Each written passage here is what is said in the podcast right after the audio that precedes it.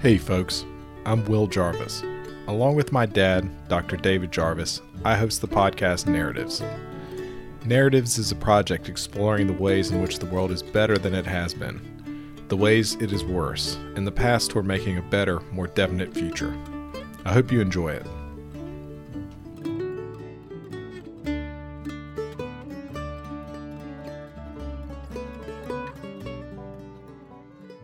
If you enjoyed this episode, please subscribe. You can get on our mailing list, find show notes, transcripts, as well as videos at narrativespodcast.com. Thanks. So, Pete, how are you doing tonight? I am terrific. How are you, Will? I'm doing great. And I want to say we have uh, Cooper Williams here as well, my friend, who's a big fan of your work. Um, Pete, I wanted to, you to just give us a really high level overview of some of the things you're interested in and your work. I know you're an economist at George Mason, and I've read quite a few of your books, and I've got some questions here, but I wanted you to give the uh, kind of opener if you could. Sure. So I'm an economist at George Mason, and um, I am, I guess, a little bit hard to pin down in terms of the the area of economics that I do. Um, I kind of do you know, to be blunt, whatever strikes my fancy. And the things that strike my fancy, I think, are uh, sometimes a little bit, you know, weird, a little bit unusual, and um, that you know makes it makes it hard to say that I have a field. But I guess the closest thing to my field would be probably be something like law and economics, or maybe property rights economics, new institutional economics. Um, you know, for me, what economics is about is it's it's an approach, it's a way of thinking and so, you know, whatever puzzles or peculiar things a person might see in the world, you can apply the economic approach to it. And so, you know, that's just kind of what I go around doing is noticing weird stuff and then trying to reason through it economically. That's great. And I actually saw a talk you gave at George Mason, and I, I, got the impression that there's kind of a central theme I've spotted throughout your work. And it's that, you know, you can look at certain cultural practices from the outside that look really weird or they look kind of irrational. And if you actually dig in they um, they make a lot of sense.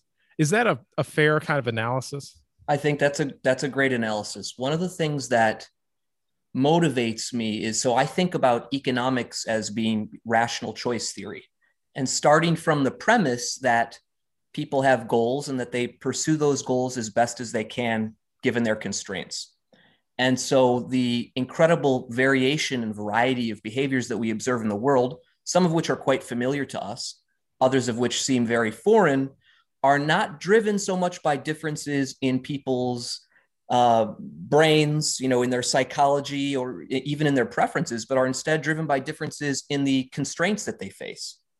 And so, you know, one of the things that's fun for me that I find, you know, really challenging and, and enjoyable is to is to try and look to practices that are at least superficially very hard to rationalize that wouldn't seem to fit within that approach. You know things where it would seem like you would need to invoke people being stupid or people having weird cognitive quirks or something like that in order to explain it and then trying to reason through it in a way that just relies on differences in i guess more observable constraints that makes sense. Could you give kind of an example of one of these practices, maybe like a the hot water ordeal in medieval Europe or something like that? Sure. Yep. The, the, the, the hot water ordeal is a great one. So for hundreds of years, between at least the at least going back as far as the ninth century, up through the early 13th, um, throughout Christendom, the way that difficult criminal trials were adjudicated was on the basis of what are known as ordeals. And the most famous one is probably the one that you mentioned, the hot water ordeal, wherein a priest, so priests were the judges, they conducted these things, would boil a pot of water and then throw a stone or a ring into it. And they would ask the criminal defendant, who was called a, a proband, to plunge his arm into the water and pluck the object out. And then they would wrap up his arm and revisit it three days later and see whether or not his arm was festering and full of pus uh, or whether it seemed unscathed. And the idea, the the the the what we would call superstition underlying this practice was a religious belief called judicium dei, the, the judgment of God. And the idea was that God would make sure that the water didn't boil an innocent defendant, and in doing so, reveal his innocence to the court. And vice versa. If the defendant were guilty, he would let the water boil him, proving his guilt to the court. And so, on the basis of the defendants of the proband's reaction to having plunged his arm into the boiling water, they determined his uh, his guilt or innocence. Um, so that's how this that's how the, the hot iron ordeal worked. And the key to understanding it, so you know, superficially, this is a very this is a very silly way of trying to determine whether or not accused criminals are guilty or innocent, uh, because it would seem like everybody who plunges their arm into the boiling water is going to get boiled. Right. And so, you know, we're just going to be convicting everybody left and right.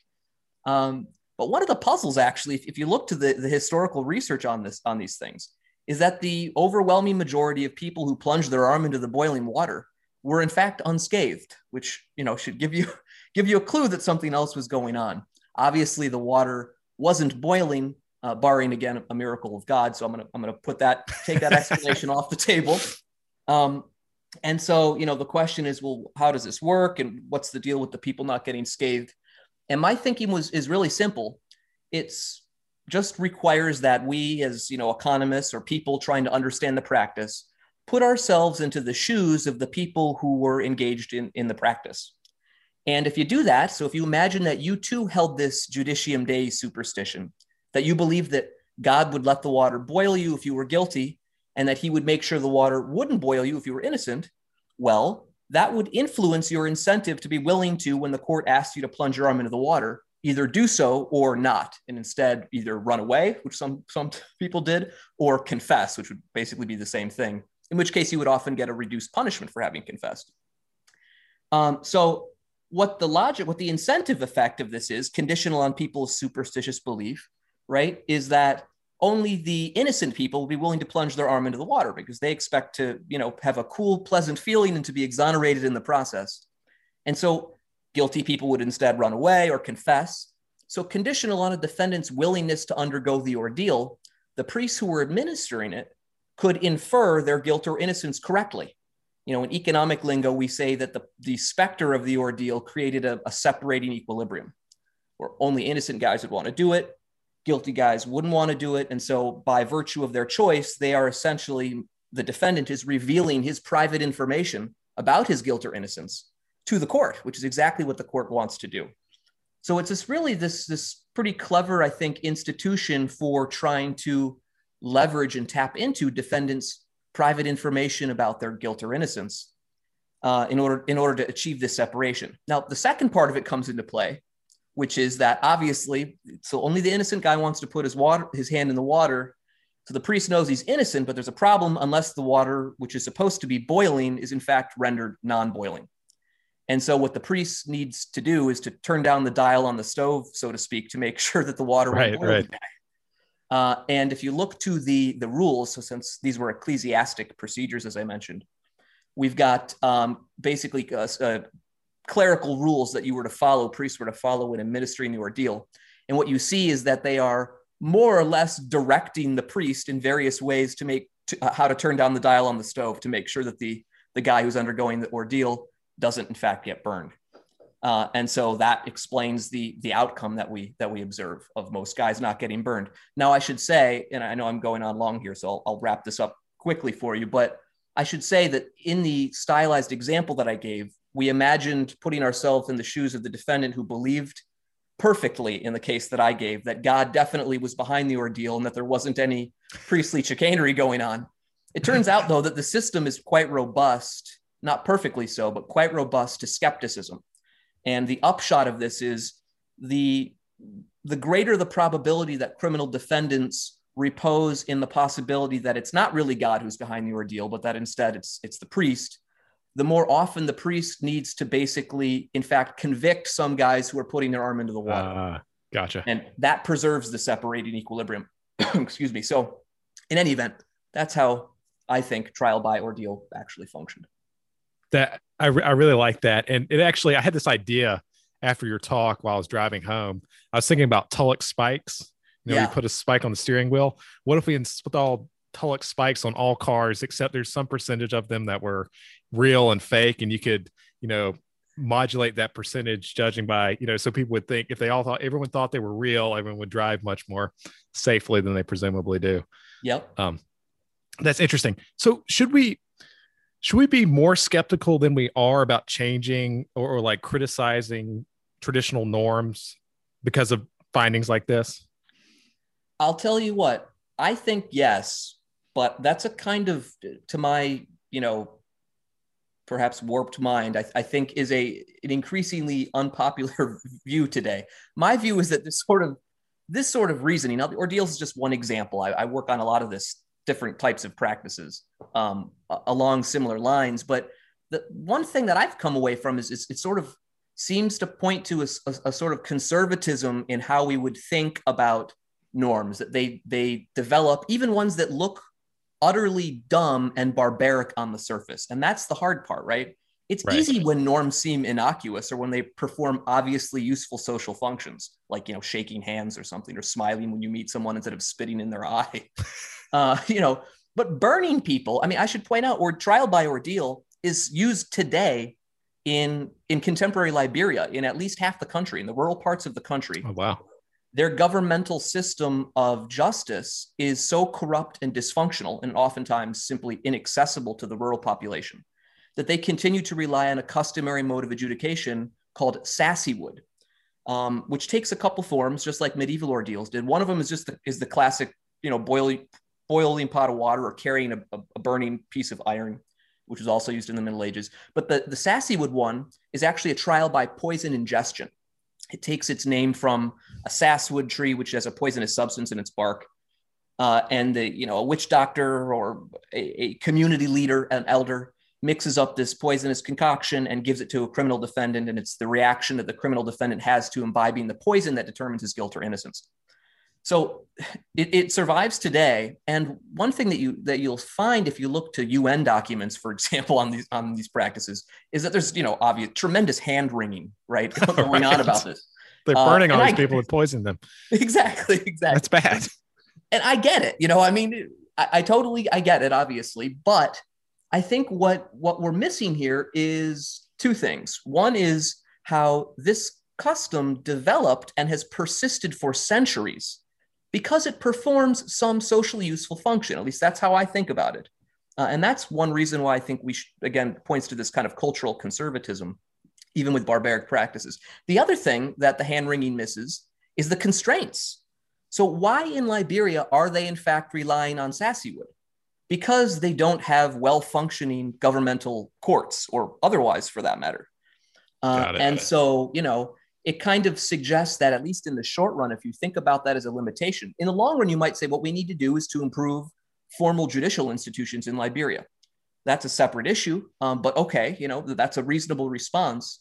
But it tells you in the short run, if you eliminate Sassywood, you're simply going to increase, if my argument is right anyway, if my thinking about it is correct, you're going to increase criminal activity. You're going to harm rural Make things worse. Exactly, not help them. And so that's again that you know kind of a first do no harm cultural conservatism type approach i think which says you know maybe there's some wisdom in this thing that looks really dumb which would be why people who aren't dumb have done it for so long. Uh, and maybe it exists because it's filling some hole that isn't otherwise filled. And so yeah that's how i think about it. I, I just want to jump in here. I, I still feel like there's some kind of tension between um, the the stability of these practices and um, the the flow of information and and that latter phrase is kind of coming from i don't think you use the word flow of information but you talk about information efficiency and the cost of information in your um, logic is a harsh mistress um, mm-hmm. um, essay and um, i'm just curious about that because it seems like if we you know it from like a from a thickness perspective right if we're going to consistently apply a certain um, epistemic rule um, to improve the world as the good economists that we are using just static analysis and you know our limited perspective um, then should we adopt a stance of um, you know of questioning of of sort of deconstruction or something um, of uh, information that might be sort of hidden from us? Or should we um, be on the you know, or should we should, should we adopt some other norm that is more nuanced? Well, I think I get well, the way I interpret what you're getting at, and tell me tell me if this is wrong, but sort of like the noble lie idea, right? Mm, do we yeah. do we want to embrace the noble lie, or is it instead our duty to sort of point out, hey, this is horseshit, you know, and let's not base things, let's not base you know trials on these bases. It might not I, be a noble lie. Uh, I, it could also encompass things like a presumption of guilt or innocence in a particular court. Like, so the court of public opinion is very much um, in a, in the West is very biased towards people who claim victimhood status because we we like the idea of um, erring on that side of things, right? So I, I like that's an example of something that's not maybe not a noble lie so much as a a particular heuristic. I guess you know I, I think that's maybe true right now. I don't know if that's all that's always been true, but but I think with, with respect to the victimhood status piece of it. But I, I guess I I don't think that we, for whatever this is worth, the royal we, I guess, have a choice about the matter. Mm. So in a way, I think it's that's not the right way to to approach it. I the way I think about it is there are these you know belief systems that basically emerge and they are challenged so they emerge endogenously they're challenged endogenously and that's all part of the sometimes that leads the systems to be eroded right even if they were mm-hmm. even if they were performing a socially useful function so you know back to medieval ordeals for one quick second the reason that that system went away was that the church the catholic churches which sanctioned the process the the, uh, the, the process and in fact con- considered making ordeals like a sacrament practically there was there were these canonical disputes about whether or not you know God actually was was cool with this. And in the end of this debate, they, they kind of decided, like, you know what, God doesn't like this. This is tempting God. We're not supposed to do it. And so they said, you know, ordeals are no more. They they, they pulled out the religious rug from underneath them. That mm-hmm. caused the, the the faith that the belief that was required to make them work to collapse. And so the system had to be abandoned. Um, but I don't quite remember why I was saying that, but but the point is that the the the challenges to the beliefs and the extent to which the beliefs sort of continue, I think of as part of this, you know, total process that tends to be pushing in the, and this is where I always get into trouble, but pushing in the right direction. um, and, and by the right direction, I mean the direction that kind of definitionally is is sensible given all of the constraints at that moment in time. Um, right. And that's what the logic of the harsh mistress is kind of about. So I that probably doesn't address what you were getting at at all, but it, does actually. I I think you know the, it, it. I think the point of it is of what you're saying is to center our, um, you know, our um, lack of understanding or, or, center our ignorance about the way that these processes emerge.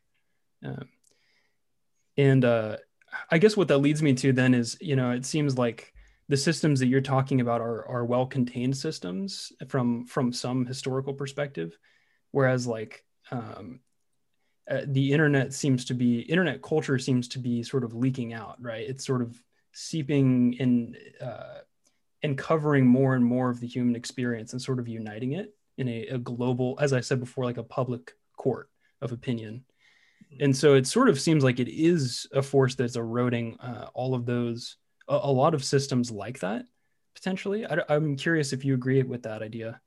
I think it's eroding some, but creating others. That's mm. that's sort of, I guess, what I'm what I'm getting at is is that you know I don't know if the the the, the rise of the internet isn't necessarily a good example of, of, of this what I'm about to say, but this is again just to keep the theme to use to use the example because I think it's useful of ordeals. So in in the contemporary United States, even we have, you know, we have ordeals.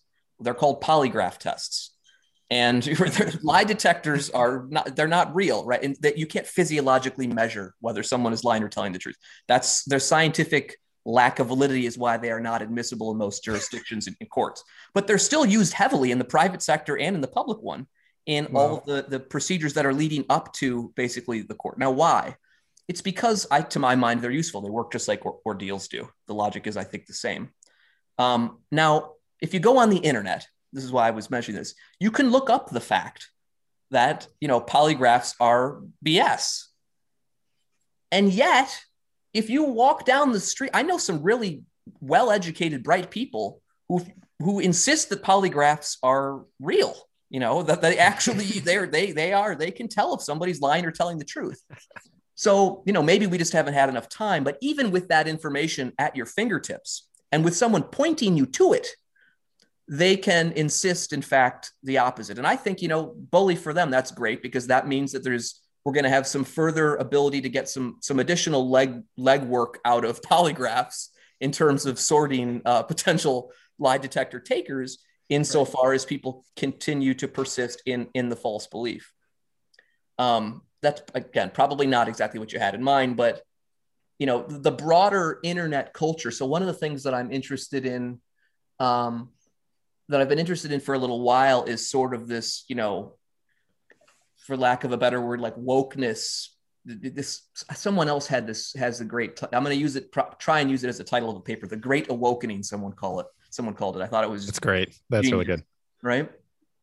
Um, and you know, I kind of associate. It's associated with a lot of stuff, but one of the things that I associate it with is you know the idea of, of safe spaces, which have been especially popular on college campuses um, or at least that's what people claim. It turns out that the evidence on this is kind of hard to come by, which is one of the things that slowed me slowed me up in this project.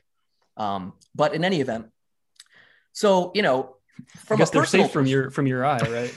they're safe that? from your they're safe from your data gathering at the very least. Right. Yeah. Right. Right. Um, you know, from a personal perspective, I am not a fan of of the kind of stuff that goes along with that. But just from my own, you know, personal view. That doesn't mean, however, you know, it's challenging to me as a result of this, but that doesn't mean that it doesn't, in fact, perform some socially useful function that ultimately on net is, is sensible.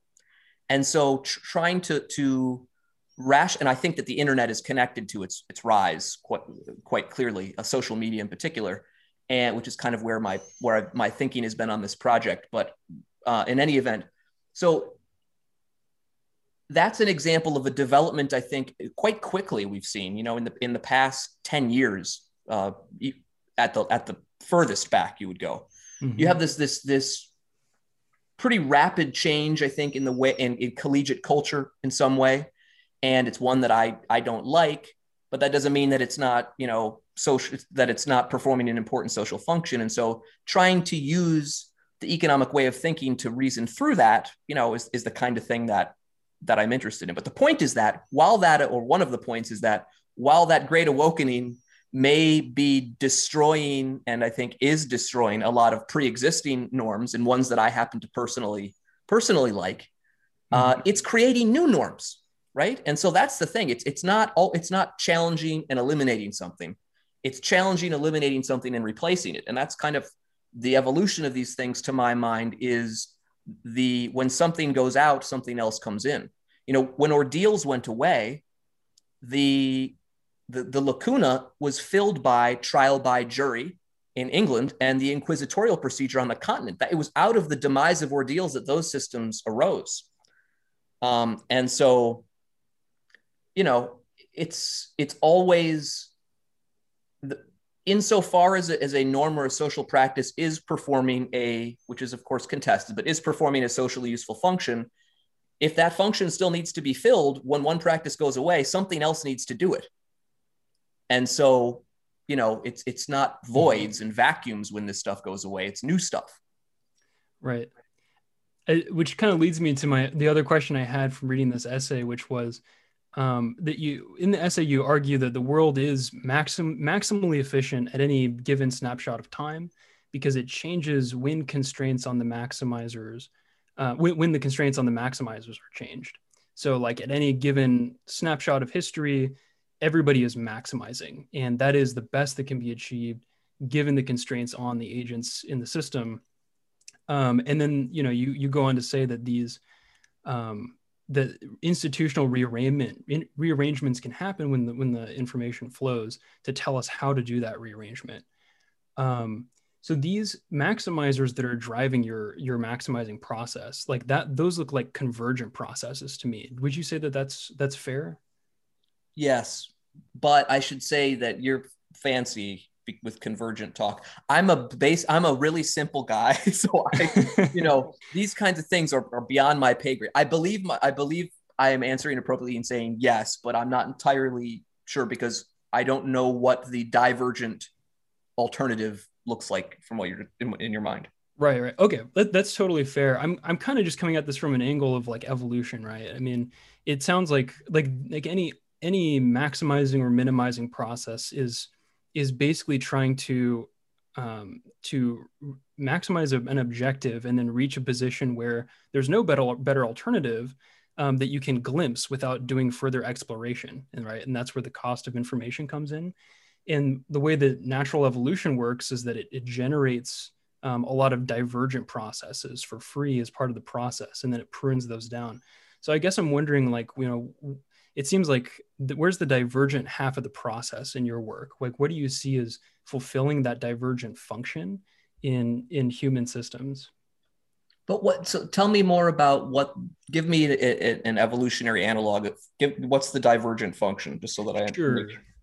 Yeah so so for example um uh so when the when cars were first invented you know you have um you have one company who is um, you have a couple of companies who are um, innovating in that space and they proliferate a bunch of different ideas about what a car should look like and then some of them are more fit or less fit um, to the environment. And so some of those companies are going to go away and that's the market process at work is is creatively destroying um, and replacing those cars you know the best car in that cohort with whatever is you know the next best car. So like in evolution the the analogy would be you know speciation and then a changing environment means that some of those species die off um, and and the and the well and specifically the genes that um, lead to fitness are proliferated. Um, so so basically uh, the, the point of this is that evolution doesn't converge to just like one boring thing that just survives everywhere.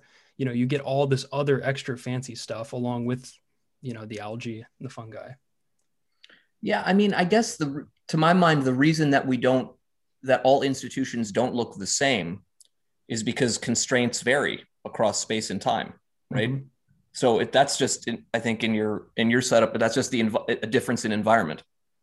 To my mind, that that is the only thing that it, that accounts for. Well, to my mind, analytically, analytically, the way we ought to approach it approach it is that that's the only thing that the only thing that we're allowing to to vary to explain the variation in practice. Gotcha. The, the, the process that you described, the market process that you described, and the evolutionary, the actual evolutionary uh, analog are, are, yes, broadly, certainly how I think about the evolution, I get, I suppose, of, of institutions. You still have, you know, as we were sort of saying a moment ago, you have institutions that emerge, I think, to perform some to perform some function and are they are fit to that environment right? They reflect the constraints of that environment. But those cons- mm-hmm. what is what are the constraints? So the things that are given for one environment right or for one set of people are choice variables for other people. And right. so ultimately that constraint can change. There are things obviously exogenous to the analysis. And when that changes what is fit changes because the environment changes. And so things tend to move again shift around in such a way that they are now appropriate to, to, to the new environment. What is underlying all of that is the is the assumption. So it's the premise. I, I'm, I am not claiming to to evidence it in any way of that individuals maximize. That premise I take to be the starting point of economics. It's what defines economic analysis to my mind.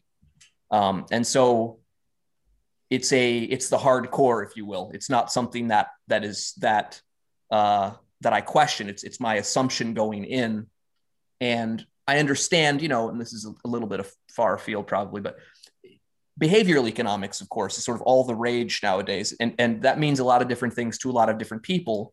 But one of the things that it means to some of the people who are the most important in that literature is that it is challenging the assumption of maximization.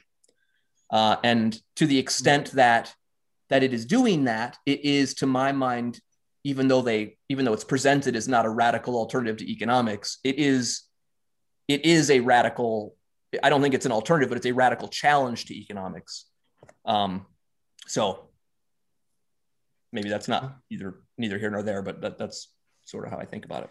No, that, that makes that makes sense. Yeah.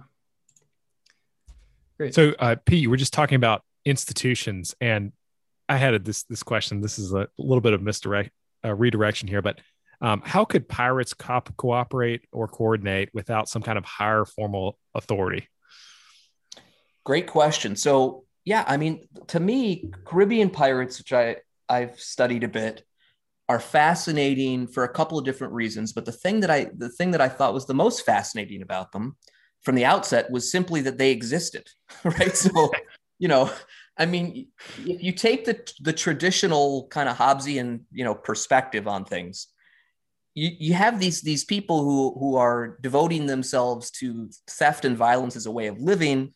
They obviously can't appeal to government to produce cooperation to make sure they don't steal and you know behave violently toward one another internally, given that they're criminals. Uh, and so you'd think the whole thing would never get off the ground.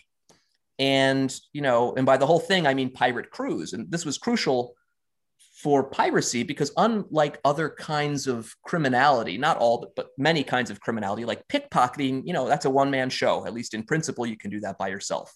You can burglarize homes by yourself. You can't successfully overcome a you know 200 ton merchant ship by yourself. You can't right. operate a pirate ship by yourself. You need to work together as a team.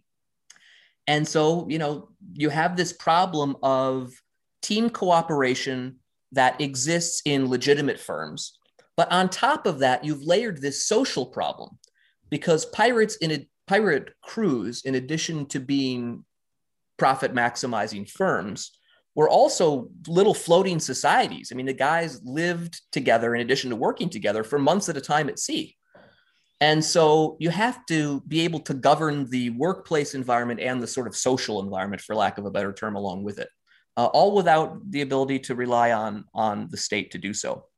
And which brings me to the second thing that I that I thought was was fascinating and, and shocking. Uh, it was very surprising to me when I was studying pirates, which is that the solutions that pirates developed uh, to govern themselves, since they couldn't rely on the state to do that, actually looks a whole hell of a lot like the system of governance that we use at the state level in these here United States. Oh, really? Yeah, but pirates developed it more than half a century before, you know, America's founding fathers put pen to paper.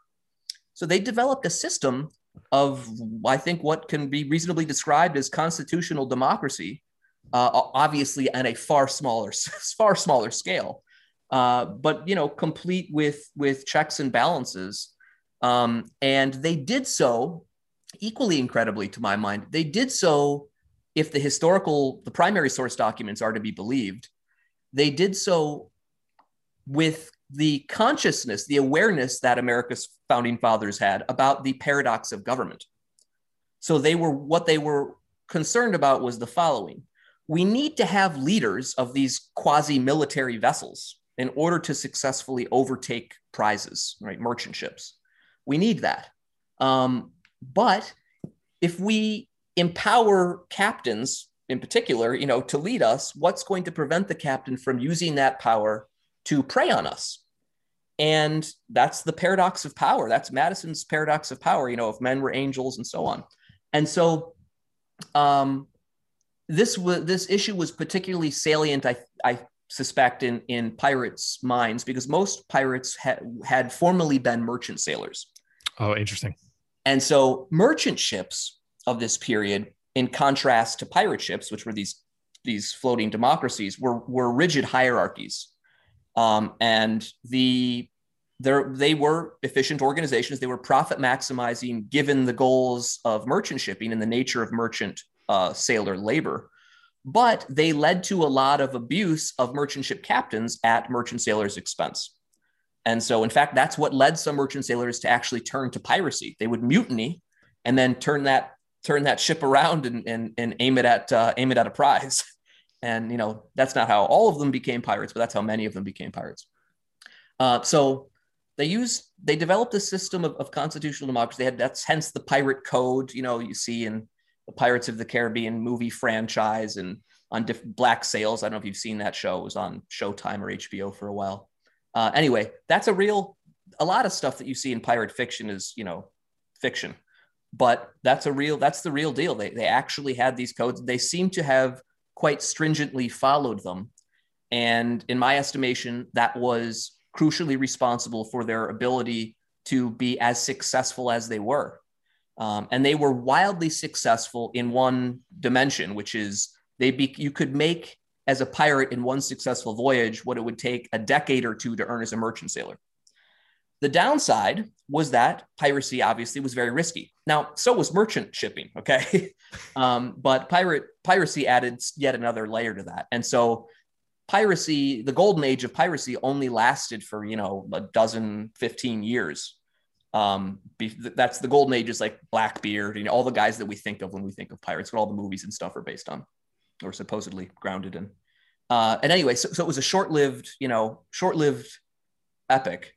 Um, but for the for that brief period of time in which they were going, you know, they didn't turn on each other and have, you know, crew implosion immediately, which is what you what the Hobbesian reasoning would suggest or conventional wisdom would suggest.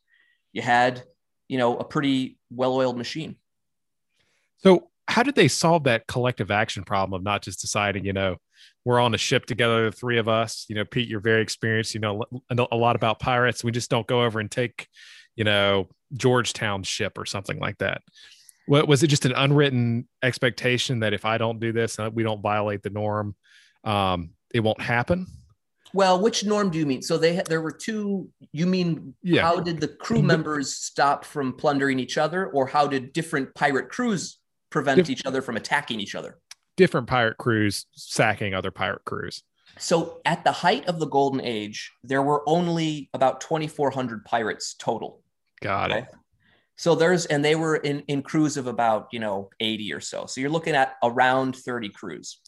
Most of these guys, most of these 2,400 could, were traceable back to, you know, a few captains or other pirate officers. So they, see. they sailed with each other on different ships they spent their their landed time at landed bases like in Madagascar or more famously the Bahamas, right, New Providence.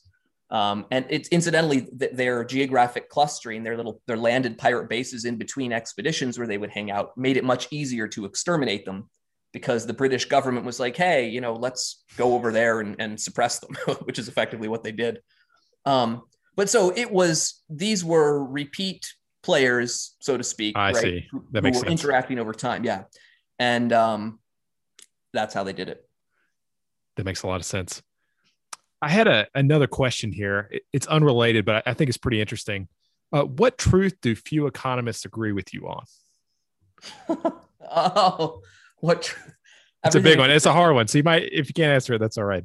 No, there's. I would say my, I most people disagree with me about everything. That's, that's how, I, that's how I tend to think about, or at least that seems to be. Uh, certainly, my the reviewers of my papers disagree with me, uh, and my friends, my friends do too. Um, I would say, you know, if uh, to, to me, a, an uncontroversial claim is that efficiency always is logically implied by our, our starting premise of maximization. And if I if you if I said everything is efficient, most economists, including most most of my friends at GMU, uh, resist that. Now, it's a that's a little bit misleading in the sense that you can usually over the course of a few minutes of arguing, we can reach an agreement. I think essentially, but their takeaway is that well, that's pointless and tautological, which I agree it is, and but therefore pointless and useless, and that you know, and it's missing some crucial things. Um, whereas my view is that no, it's critically important, even though it's a tautology. And part of its critical importance is that it frames the way that we approach economic problems um, and, and, how we think about our job as an economist, but also, and then how we analyze actual phenomena. So I, I think it's quite important. But I would say that's, you know, certainly one that uh, that that comes to mind, or closely, re- almost almost the same thing. You know, I my position is that all behavior is rational, which is really just a, a different way of saying that that everyone maximizes. Got most it. people think that that's wrong. Um, you know, most economists are not libertarians, and that's a little bit of a different ball game, of course, because it's not you know libertarianism is not a science; it's a worldview, right? my libertarianism is informed by the science of economics. But you still have to take this you still have to take some a whole bunch of normative judgments and then combine that with the science of economics i think to get to an economic type libertarianism. And so most many economists i think you know are, definitely not on board with that but that may be may be more a function of a disagreement on the values on the ends than they are on the science. Now having said that and that was milton friedman's view incidentally uh, having said that i think that that is actually eroding a bit. I think that economists there's increasing disagreement at the level of the science. And part of that, I think, is because we have lost the common core, that maxim- maximization that I was saying. You know, that's one of the, I think, neglected costs of where things have gone is that we have we have we have different starting premises and so the science the logical deductions thereof are going to lead us to different places uh, that's just on the theory side, right? I mean, there's also a, another thing that has, of course, contributed to this enormously is that empirical work, empirical work in economics is much more important and much more possible and much more relied upon than was historically, simply because we're able to do it now uh, much more cheaply. And so that uh, that you know look at the debates about the effect of the minimum wage on uh, its disemployment effects right economists can debate that now in a way that you know i don't know 70 years ago it probably wouldn't have made sense to, de- to, to debate it. Uh, because at the you know prior to lots of of an increasing number of empirical studies on the issue it was simple and given that people had this core belief in to my mind maximization it was like well look demand curve slope downwards. Right. so here's going to be an effect right? That's what this this simple model says. And there was agreement about that about that simple model um, and, you know, to my mind, and this goes back to tautologies and so on, and why I think they're important. To my mind, you know, the nature of economic laws is they are tautologies. They're deductions from a a premise, and so they are tautological. You know, the, the law of demand is a tautology to my mind. Most economists, I think, I shouldn't, I would wager, most economists, they don't view it that way. The law of demand is, is to them um, an, has an empirical component to it. Now, I think it has empirical usefulness, but to me, it's not empirically derived. But if you think of it that way, well, now all kinds of stuff is up for grabs, right? Now, when we're doing all kinds of new empirical studies that are possible that weren't before, we're going to start questioning the laws of economics. Because when I find, you know, some evidence that seems to contradict demand curve slope downward, since my my understanding, this such a person's understanding of the law of demand is that it's based on empirics. Well, that means we need to rethink the law of demand. Whereas from my perspective, if you're finding such evidence, you are simply the evidence is inconsistent with the assumptions of the from which the uh, from which the law is derived. Right, You're, you aren't holding something else constant, for example. Um, and so it's a different way.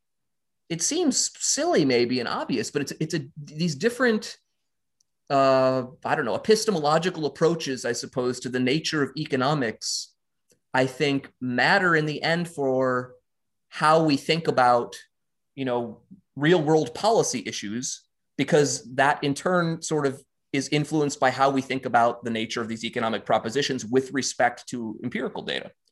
Um, so, yeah.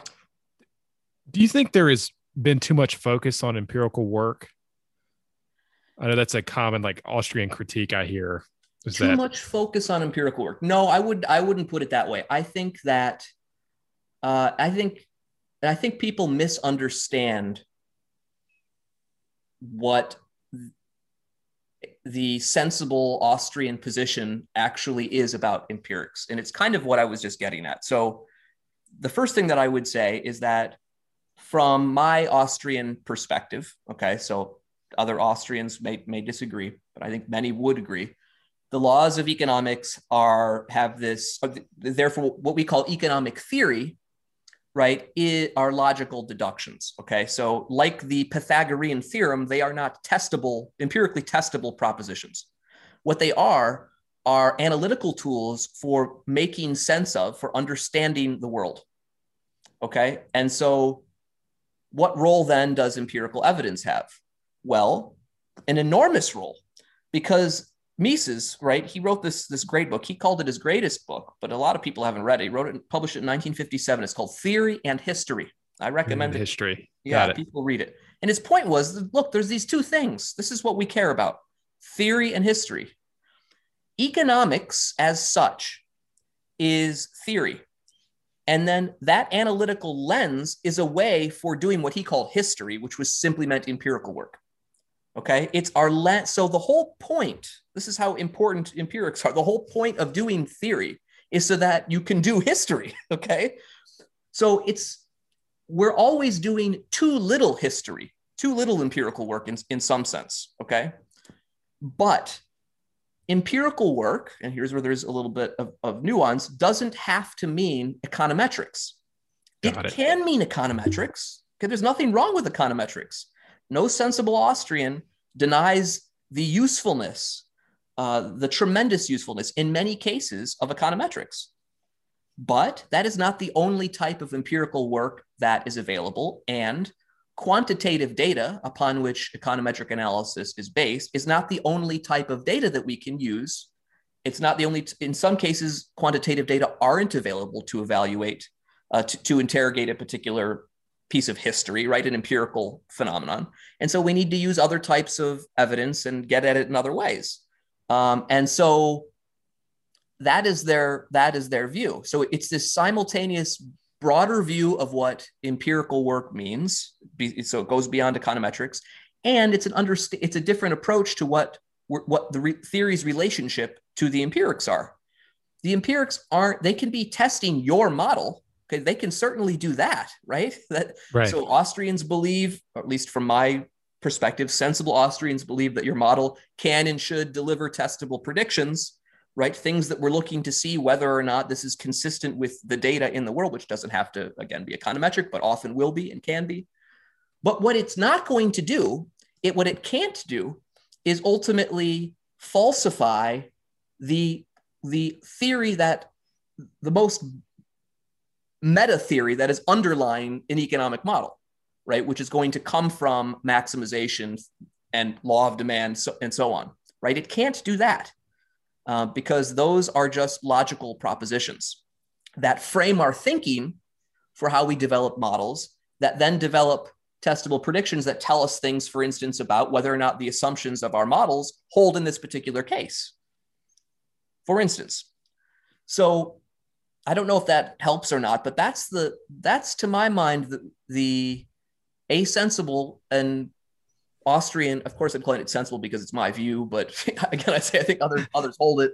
Um, approach to to empiric. So it's not doing too much. I think the a, a common and to my mind reasonable critique is that oftentimes if you define empirical work strictly as econometrics, okay, then there's going to be some pushback. So they would, you know, I don't think that that's right, and I think many Austrians don't don't think that that's right.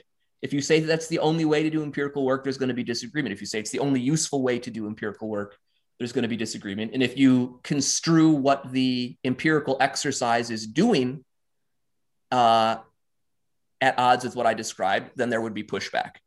The other thing, which is closely connected to that, is that because of the of our increased ability, so it's both a simultaneous increase focus on identification, which in econometric analysis, uh, and the and our ability to to have access to increasing amounts of data and to perform such analysis more cheaply. There has, as a consequence of that, been in part a, a what I've recognized as a growth among younger economists of the belief that econometrics is economics. And no, I mean, to my mind, it's not. So there's another, there would be another disagreement. To my mind, economics is the theory part, right? Got it. Econometrics is a statistical analysis. Okay, so statistics are statistics. They're great. Yay. We, we need to use them, but they are not the economic piece. You can have an economic study, an economic analysis without any econometric analysis, without any empirical analysis, in fact, whatsoever. whether it's qualitative data or quantitative data. Um, but you can't have an economic analysis, regardless of what the nature of your empirical component is, without the economic theory piece of it. So, you know, that I think that idea is foreign. It's not really talked about a lot, but I think it's foreign, at least implicitly, to a lot of younger, some younger economists that I that I come into contact with, who I think conceive of economics essentially as econometrics, and that I think is is mistaken. So it's not about don't do econometrics or don't do empirical work. That's crazy, uh, to my mind. But it, but it recognizing the importance of something at the same time you want to understand how it its connect its correct relationship to this other thing which is what we are actually to my mind should be trained in as economists it's the, the first and most crucial emphasis is on the economic approach it's on that theory side because that's the lens that's how we're going that's going to determine the types of data that we collect and the way that we analyze how we interpret what we're finding in the data whatever the nature of that those data are. So these are kind of tools to explore the theory. Then is a good way to to model it. The theory, yes, the theory are tools to explore the world, and the world is the empirical evidence. Got it. Got it. That makes sense. Coop, did you? So, yeah, yeah. I, I, wanted to jump in. So basically, um, it, like along the line of the lines of um, using evidence to understand history or to understand to illuminate theory, the hope that we could do that um, people in uh, behavioral economics, as you mentioned before, are more likely to view um, psychology um, or sort of facts of the human condition biologically um, to uh, like as foundational um, to a, a, correct interpretation of history, um, both forwards and backwards. So I, I guess my question is twofold. Like, what do you think are the biggest problems with trying to use those insights from behavioral economics to make yourself more rational? Um, and what would you say to someone who views um, psychology as more foundational than the laws of economics? Well, man, I mean, it's t- so. What would I? I would say to them nothing other than you know, good on you. You know, I told it's not it's not me it's not my approach. But if my view is let a thousand flowers bloom, so I have my own views, obviously, and but my view mm-hmm. is let a thousand flowers bloom. Let everybody have their view and do whatever they want. And I think people should be encouraged to do whatever they want and, you know, let, let things, you know, sift out as they will. That, that's how, that's my, my approach to it. The reason that I personally don't think that um, psychology is, is useful in economics is because, well, partly this is just, uh, this is just, uh, I don't want to call it taste, but I don't know what else to call it. It's, but it sort of is. It's what is a satisfy see social scientists again people get fancy with stuff. Social science to my mind in the end involves a there's like a gut level for each different scientist or consumer of the science that sort of like what is a compelling type of argument or explanation to me okay? And i don't think we mm-hmm. can really adjudicate between those. People pretend like we can but in my experience we basically can't. I find compelling answers to puzzles, you know, to, to, to trying to understand the empirical world, ones that are arrived at that follow the very rigid and narrow rules of the traditional orthodox economic approach. Now, if you said, well, why do you find that most compelling? I can come up with some, a couple of reasons. Like one of them that I would, would say is that it doesn't feel, it feels rigorous to me, not in the you know, snotty mathematical way that some people use the term rigorously in economics to my mind, but in the way that like it is, it basically gives very few, I think, degrees of freedom to the researcher. It, just, it says, look, in the end, the economic approach says there's just this one thing. There's constraints. It can move in and out. So like think about the budget line moving further out or closer to the origin, and it can pivot. Okay, relative mm-hmm. prices. Everything needs to be explained by virtue of that. That's what it says. So those are pretty strict rules um, and people are maximizing. And so, you know, I find compelling at that gut level. I find I find those to be satisfactory answers uh, the types of answers that that approach gives to trying to explain empirical phenomena. Psychological stuff to me feels kind of ad hoc because there isn't an underlying there isn't an underlying theory. I mean, you know, my honest the reason to my mind that economics historically has been so damn successful relative to other social sciences is because we had this common core. Mm-hmm. We had there was there was one core. It was maximization, and then here, here's a bunch of shit that flows out of that, right? And that's what we had. And it's to me, I love it. It's awesome. That commonality allowed us, I think, to I'm not saying it's perfect by any stretch, but it allowed us to really build on on what what we each other were doing and to move to, to move ahead in a singular direction. Whereas other social sciences didn't have that. Think about you know sociology which is by the way i people will be will often say to me oh really you're just a sociologist. Fine whatever. I, i'm not bagging on sociology or anybody else. I'm just saying from a theoretical perspective they didn't have that common core. There's a special theory right, right. for this and a special theory for that. psychology the same thing. So when you let mm-hmm. this stuff in you're basically permitting to my mind ad hocery you're, you're using it as an appendage within the economic approach to kind to, to get yourself out of a tight spot to explain something where the the orthodox tools it's like how are we how could we possibly explain this without invoking and then pick your favorite cognitive bias for instance right I, to me, that's not compelling. Now, the counter to that, one counter to that is that people will say, but it's empirically validated. We showed in the lab that the guy really did hold onto the mug for longer than you, you know, the endowment of it's.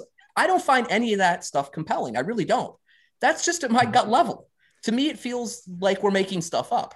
But you know, what do I know? I'm just I'm just a guy.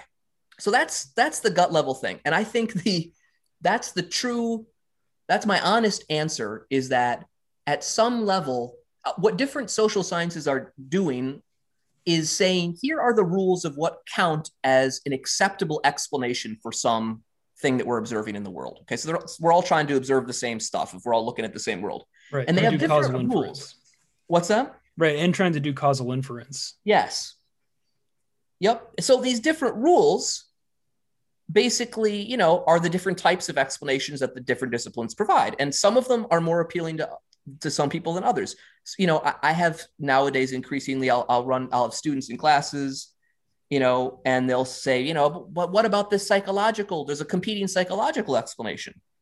And, you know, a lot of times it depends on the particular case, but a lot of times it's like that could be, you know, I, I don't know. To me, that's that's not a compelling way to answer it. I don't find that satisfying. It doesn't seem plausible to me. It feels ad hoc, right. but that's going to vary across people.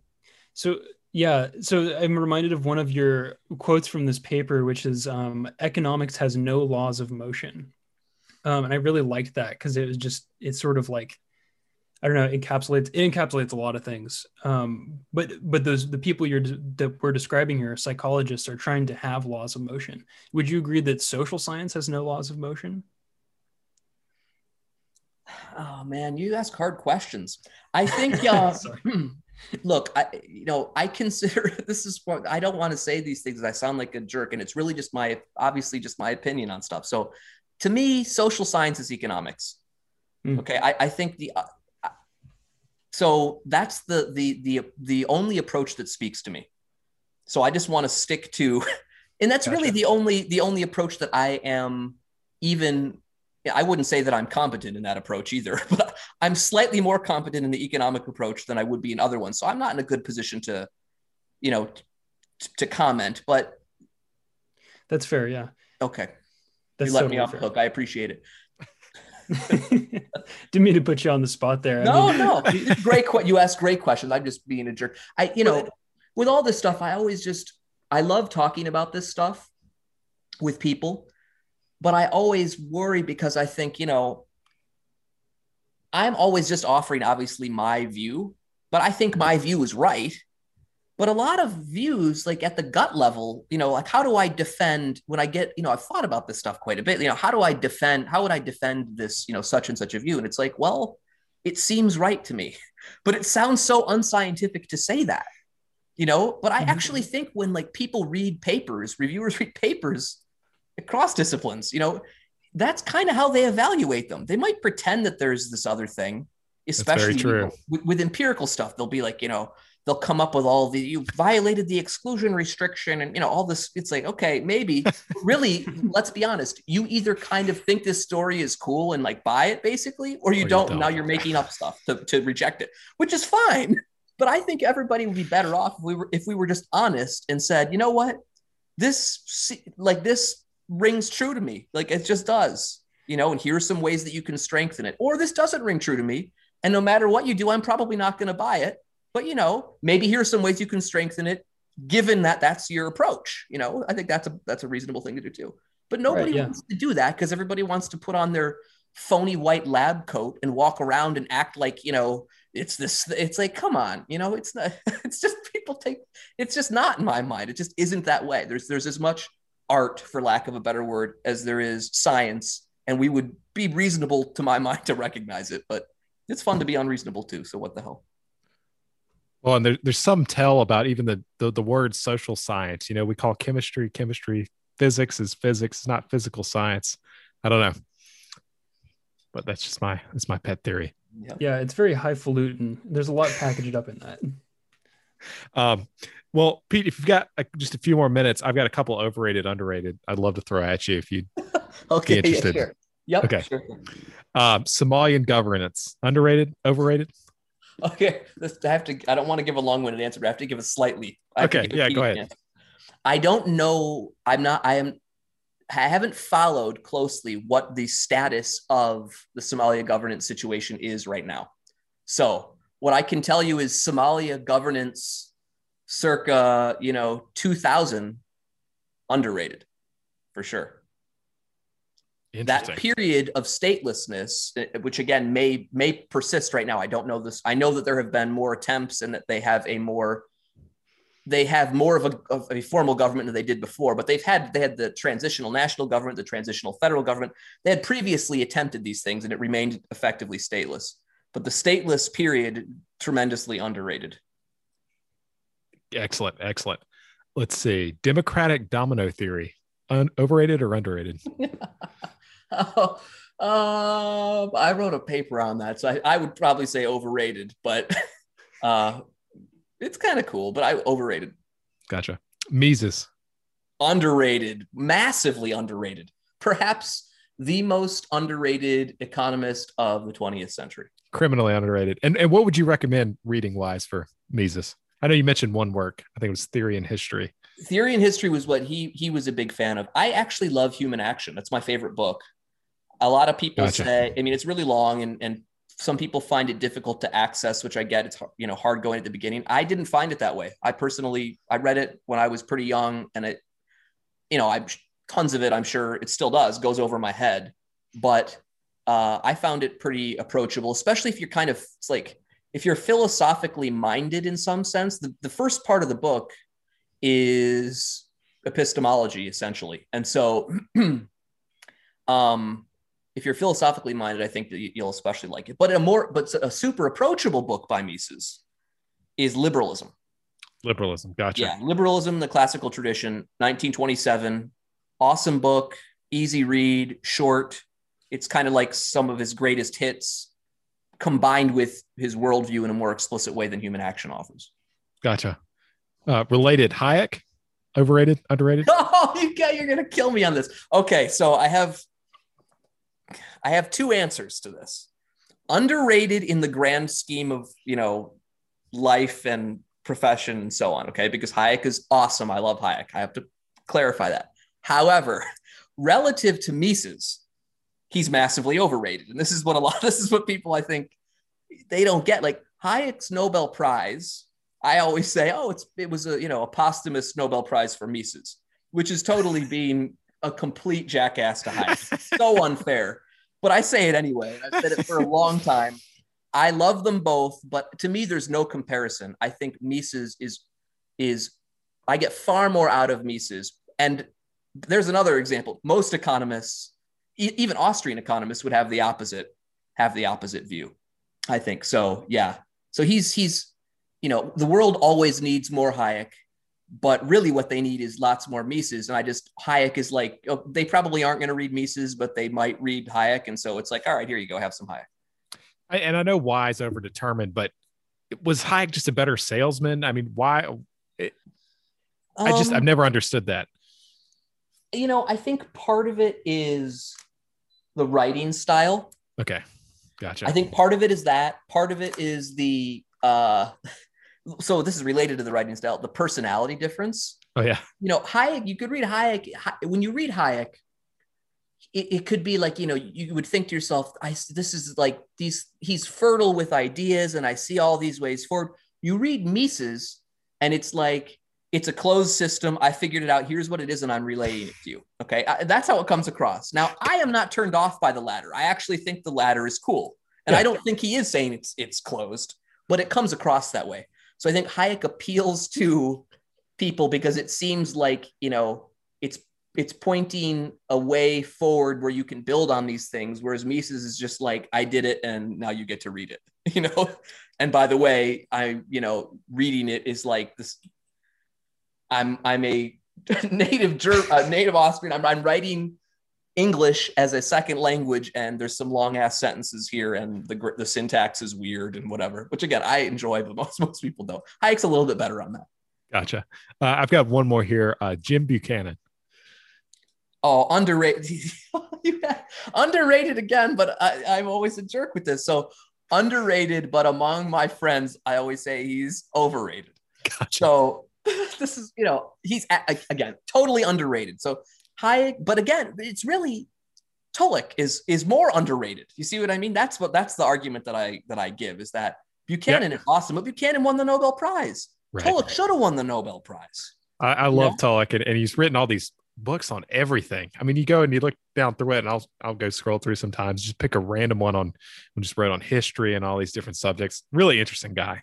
He is phenomenal, and what I what I appreciate about him, and I I give a hard time to to my friends about Buchanan, is that Tullock was an economist's economist, whereas Buchanan thought there were like limits to economics, and that at some point e- economic analysis should stop, and we should basically do political philosophy. And my thought was, you know, and Tullock's thought rather was basically, you know, nope, economics the whole way through, and I that is right up my alley. So I That's love great. it. That's great. Just keep going. Uh, well, Coop, do you have any uh, parting questions before we let Pete go? Yeah, I have one last question. Are you a pessimist or an optimist? Optimist. Great to hear. it. Al- always an optimist, but I'm a, also a, a massive complainer about everything constantly. So That's great. yeah. What what makes you an optimist? Um, you know, I should have an answer to that. I guess partly my research makes me an optimist. So when I see people in very difficult problem situations, past and present, finding remarkable solutions to those problems that I never would have, you know, thought of. That I, most people aren't, you know, you wouldn't just really smart people sitting down in a room aren't going to just come up with it, right? These things develop uh, over time, and that wherever that force comes from, whether it's maximization combined with competition, something else, some some other kind of evolutionary pressure, whatever, wherever that comes from, I think it's real and very powerful, and I sleep well at night given that. That's great. That's Well, great. Pete, do you have any uh, you know, final thoughts? Where can people find your work? Where should we send them? You should send them to my website, peterleeson.com. That's I've got all my, you know, papers and stuff up there. They should check out my books, The Invisible Hook, The Hidden Economics of Pirates, Anarchy Unbound, Why Self-Governance Works Better Than You Think, and WTF, An Economic Tour of the Weird. Um, and yeah, hopefully somebody, you know, checks them out and enjoys them. Awesome. Thanks, Pete. Sure thing. Thank you. Absolutely. Pleasure to meet you. Yeah, you too.